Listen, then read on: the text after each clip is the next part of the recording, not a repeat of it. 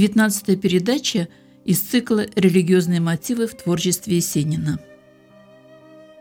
Лицом к лицу лица не увидать, большое видится на расстоянии.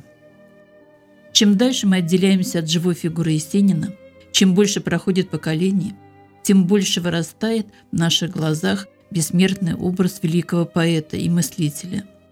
Его поэтический гений оставил нам не только сокровища прекрасных вещей – но и драгоценный дар мудрости.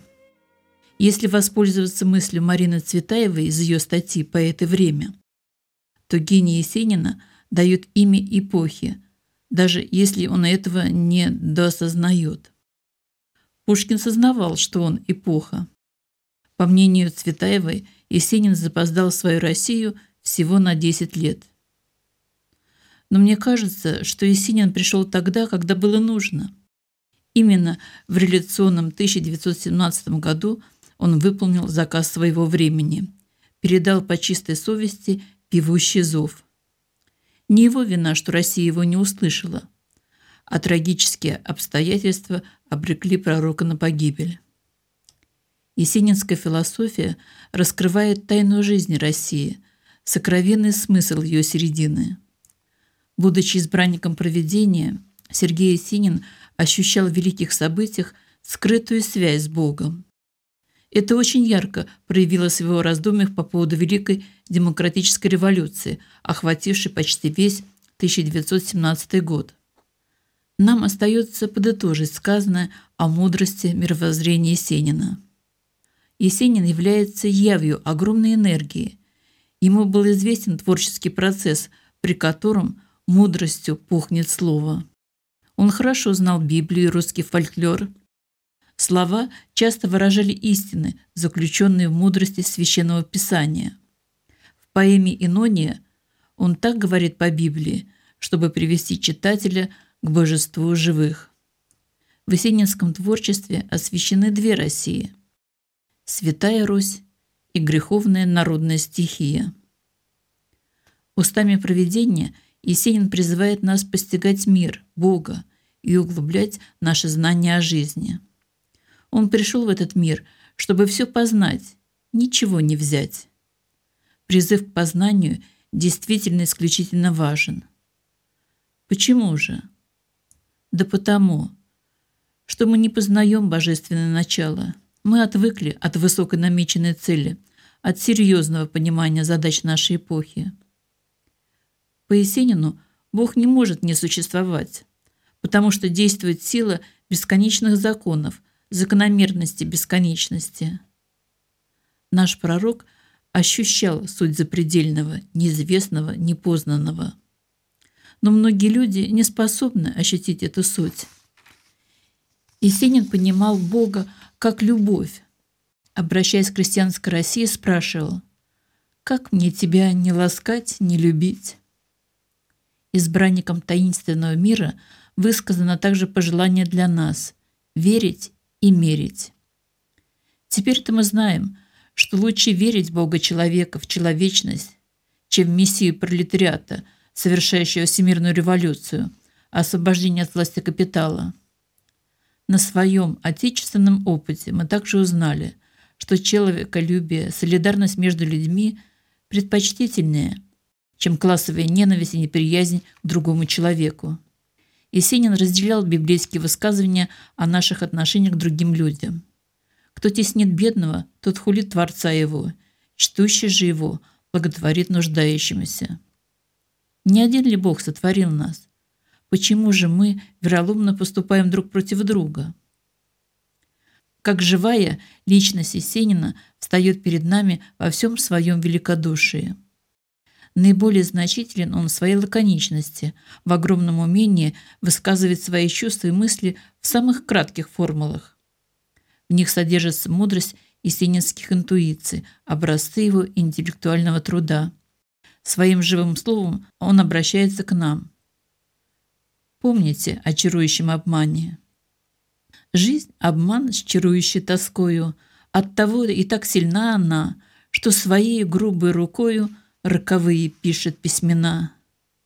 Я всегда, когда глаза закрою, говорю, лишь сердце потревожь, Жизнь – обман, но и она порою украшает радостями ложь. Обратись лицом к седому небу, по луне гадая о судьбе. Успокойся, смертный, и не требуй правды той, что не нужна тебе. Хорошо в черемах в юге думать так, что это жизнь стезя. Пусть обманут легкие подруги, пусть изменят легкие друзья, пусть меня ласкают нежным словом, пусть острее бритвы злой язык. Я живу давно на все готовым, ко всему безжалостно привык. Холодят мне душу эти выси, нет тепла от звездного огня. Те, кого любил я, отреклись, кем я жил, забыли про меня. Но и все ж теснимый, гонимый, я, смотря с улыбкой на зарю, на земле мне близкой и любимой, эту жизнь за все благодарю. Образ Есенина, который жил в двух мирах, вещественном и духовном, удивительно и таинственно близок к современному поколению. Он олицетворяет собой вечное единство жизни духа, души и тела. То, что в настоящее время излучает таинственный мир Есенина, есть излучение Логоса, Софии. В его исследуемом пространстве наш поэт, мыслитель и пророк является тайным участником. С этой точки зрения исключительно важно приобщиться к есенинскому духовному наследию. Оно содержит, если говорить словами Пушкина, высокое предназначение, которое определено России. Страна восстановится лишь созиданием потенциала человека, его возможности развивать культуру. Альфа и омега культуры является мера справедливости. Она ищет среднее между святостью и варварством, между добром и злом, между святым и звериным. Ибо в составе человеческой натуры есть начало человечное и начало звериное – это превосходно раскрыто Есениным. В себе самом, как в русском человеке, он видел сильные крайности. Но он чувствовал, что его сердцу нужна Родина и нужен Бог, как истина и любовь. Но на пути к истине любви поэт допускал ошибки, которые намеревался исправить. Но времени для этого у него уже не было. Мудрость, состоящая в том, чтобы исправлять ошибки и их уже не повторять, осталось для Есенина лишь возможностью. Он погиб, потому что не воспользовался этой мудростью, позволил обстоятельствам сбить и загубить себя. Мудрость Есенина синтезирует религиозные, философские и научные подходы. В этом плане довольно доказательно может выглядеть сопоставление двух обращений Всевышнего к людям. В первом случае это общение Господа с Каином и Авелем. Во втором случае – это поучение, данное Есенину. Кто-то мудрый, несказанный, всех себе подобие, всех живущих греет песни, мертвых сном в гробе. Кто-то учит нас и просит постигать и мерить. Не губить пришли мы в мире, а любить и верить. Таким был и вновь является Сергей Есенин со своим гениальным умом, волей и чувствами – душою. Творчеству поэта-мыслителя обеспечена исключительно гениальная судьба. Она опередила время минимум на 9 десятилетий. Что это чудо означает? А то, что есенинская поэзия уже сама является огромным продвижением вперед. Поэт нередко глядел назад в прошлое, а шел очень быстро вперед. Говоря его словами, он жил так, как будто тоже должен умереть, ибо это есть лучшее стремление к истине. Известно Есенинское кредо. В жизни должно быть искание и стремление, без них – смерть и разложение. В своем поиске и стремлении Есенин не допускал самоотречения. Напротив, он умел находить удовольствие в самых малых вещах. Последние годы поэт безумно тратил силы, желая заглушить свой внутренний голос – Никогда с собой я не полажу. Себе любимому чужой я человек. Этот внутренний разлад – вследствие несовпадения времен своего собственного и российского революционного.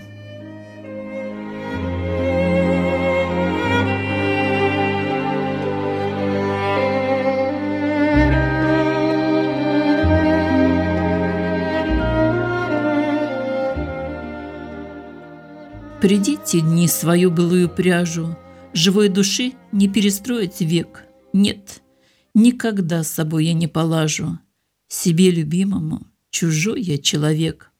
Хочу читать, а книга выпадает, Долит зевота, так и клонит сон. А за окном протяжный ветер рыдает, Как будто чуя близость похорон. Облезлый клен своей верхушкой черной Гнусавит хрипло в небо обылом. Какой он клен? Он просто столб позорный.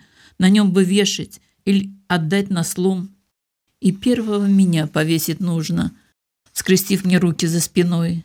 За то, что песни хриплые недужны, мешал я спать в стране родной. Я не люблю распевы петуха и говорю, что если был бы в силе, то всем бы петухам я выдрал потроха, чтобы они ночми не голосили. Но я забыл, что сам я петухом орал вовсю перед рассветом края, отцовские заветы попирая, волнуясь сердцем и стихом. Визжит метель, как будто бы кабан, которого зарезать собрались. Холодный ледяной туман. Не разберешь, где даль, где близь. Луну, наверное, собаки съели, ее давно на небе не видать. Выдергивая нитку из кудели, с веретеном ведет беседу мать. Оглохший кот внимает той беседе, с лежанки свесив важную главу. Недаром говорят пугливые соседи, что он похож на черную сову. Глаза смежаются, и как я их прищурю, то вижу в яве сказочной поры. Кот лапы мне показывает дулю, а мать как ведьма с Киевской горы. Не знаю, болен я или не болен, но только мысли бродят не в попад. В ушах могильный стук лопат с рыданием дальних колоколен. Себя усопшего в гробу я вижу под аллилуйные стенания дичка.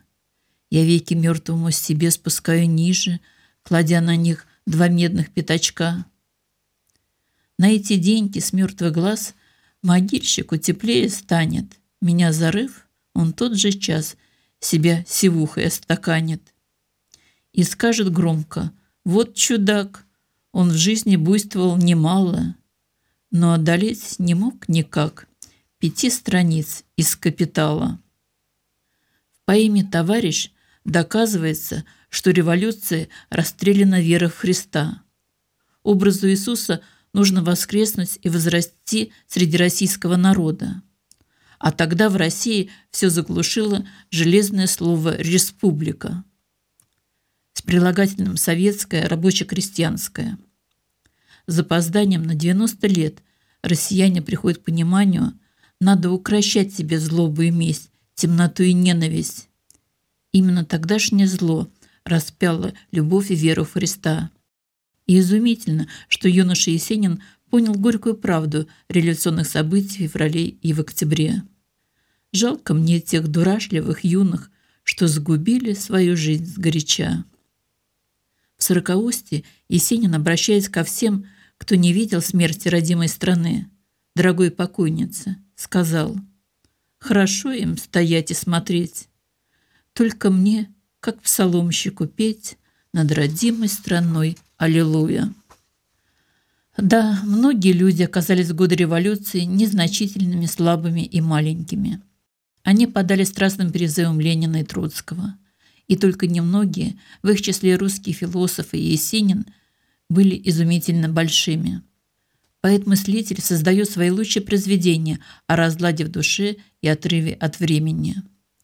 Он с горечью произнес «Я последний поэт деревни». Гением Есенина показан человек, который стремится созидать и любит благоустроенную жизнь. Однако средний путь между «давать» и «брать» удается, быть может, лишь отдельным лицам. Средний путь искомый для России, страны великих замыслов и возможностей, как в добре, так и в зле. И то, и другое склонно переходить меру и склоняться к своим пределам, часто к торжеству варваров и зверей.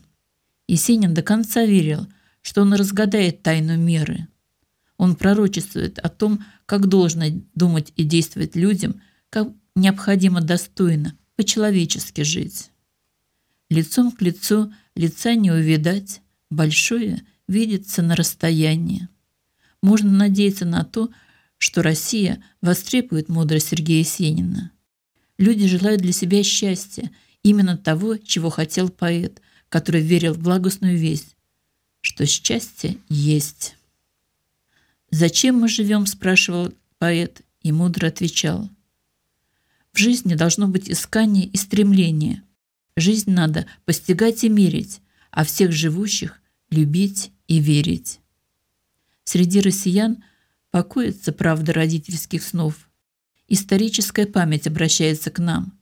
Жить надо легче, жить надо проще, все принимая, что есть на свете. Свищет ветер, серебряный ветер, шелком шелести снежного шума. Первый раз я в себе заметил, так еще я никогда не думал. Пусть на окошках гнилая сырость, я не жалею и я не печален. Мне все равно эта жизнь полюбилась, так полюбилась, как будто в начале. Взглянет ли женщина с тихой улыбкой, я уж взволнован, какие плечи.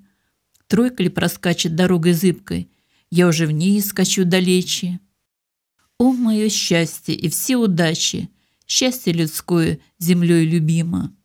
Тот, кто хоть раз на земле заплачет, значит, удача промчалась мимо.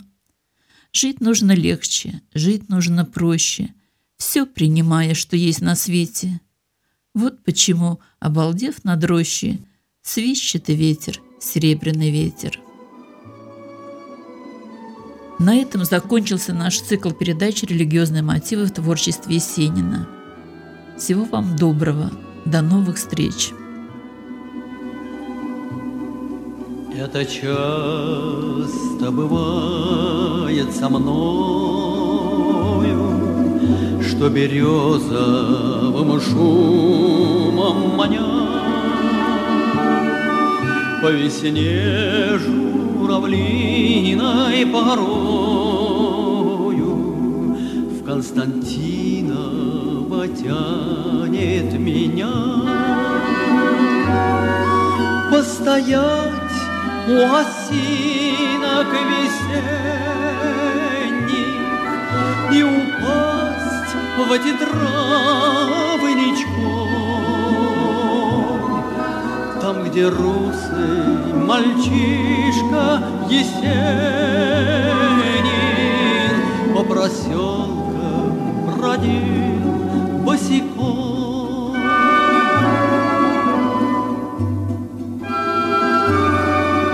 Здесь родился под тихою крышей Самый русской в России поэт.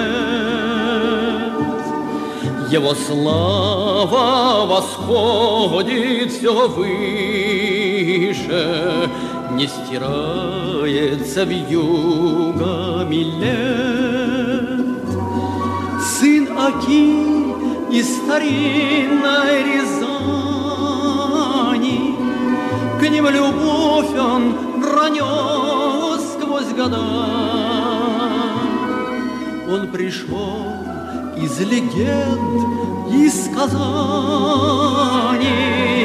И легендою стал навсегда.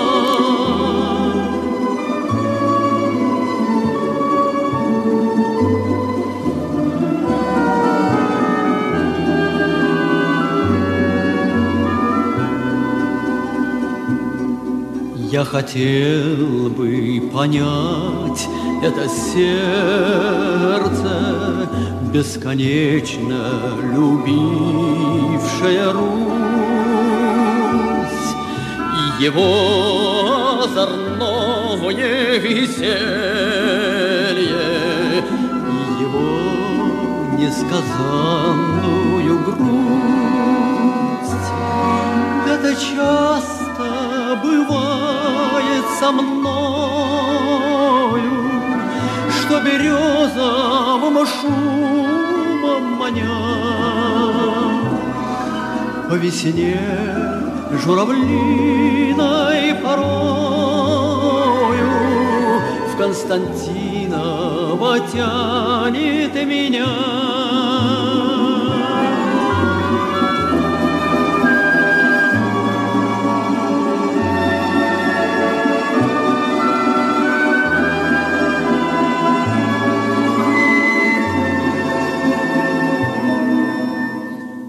Весне.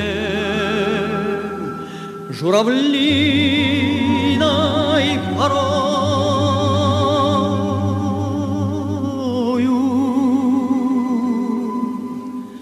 в Константиново тянет меня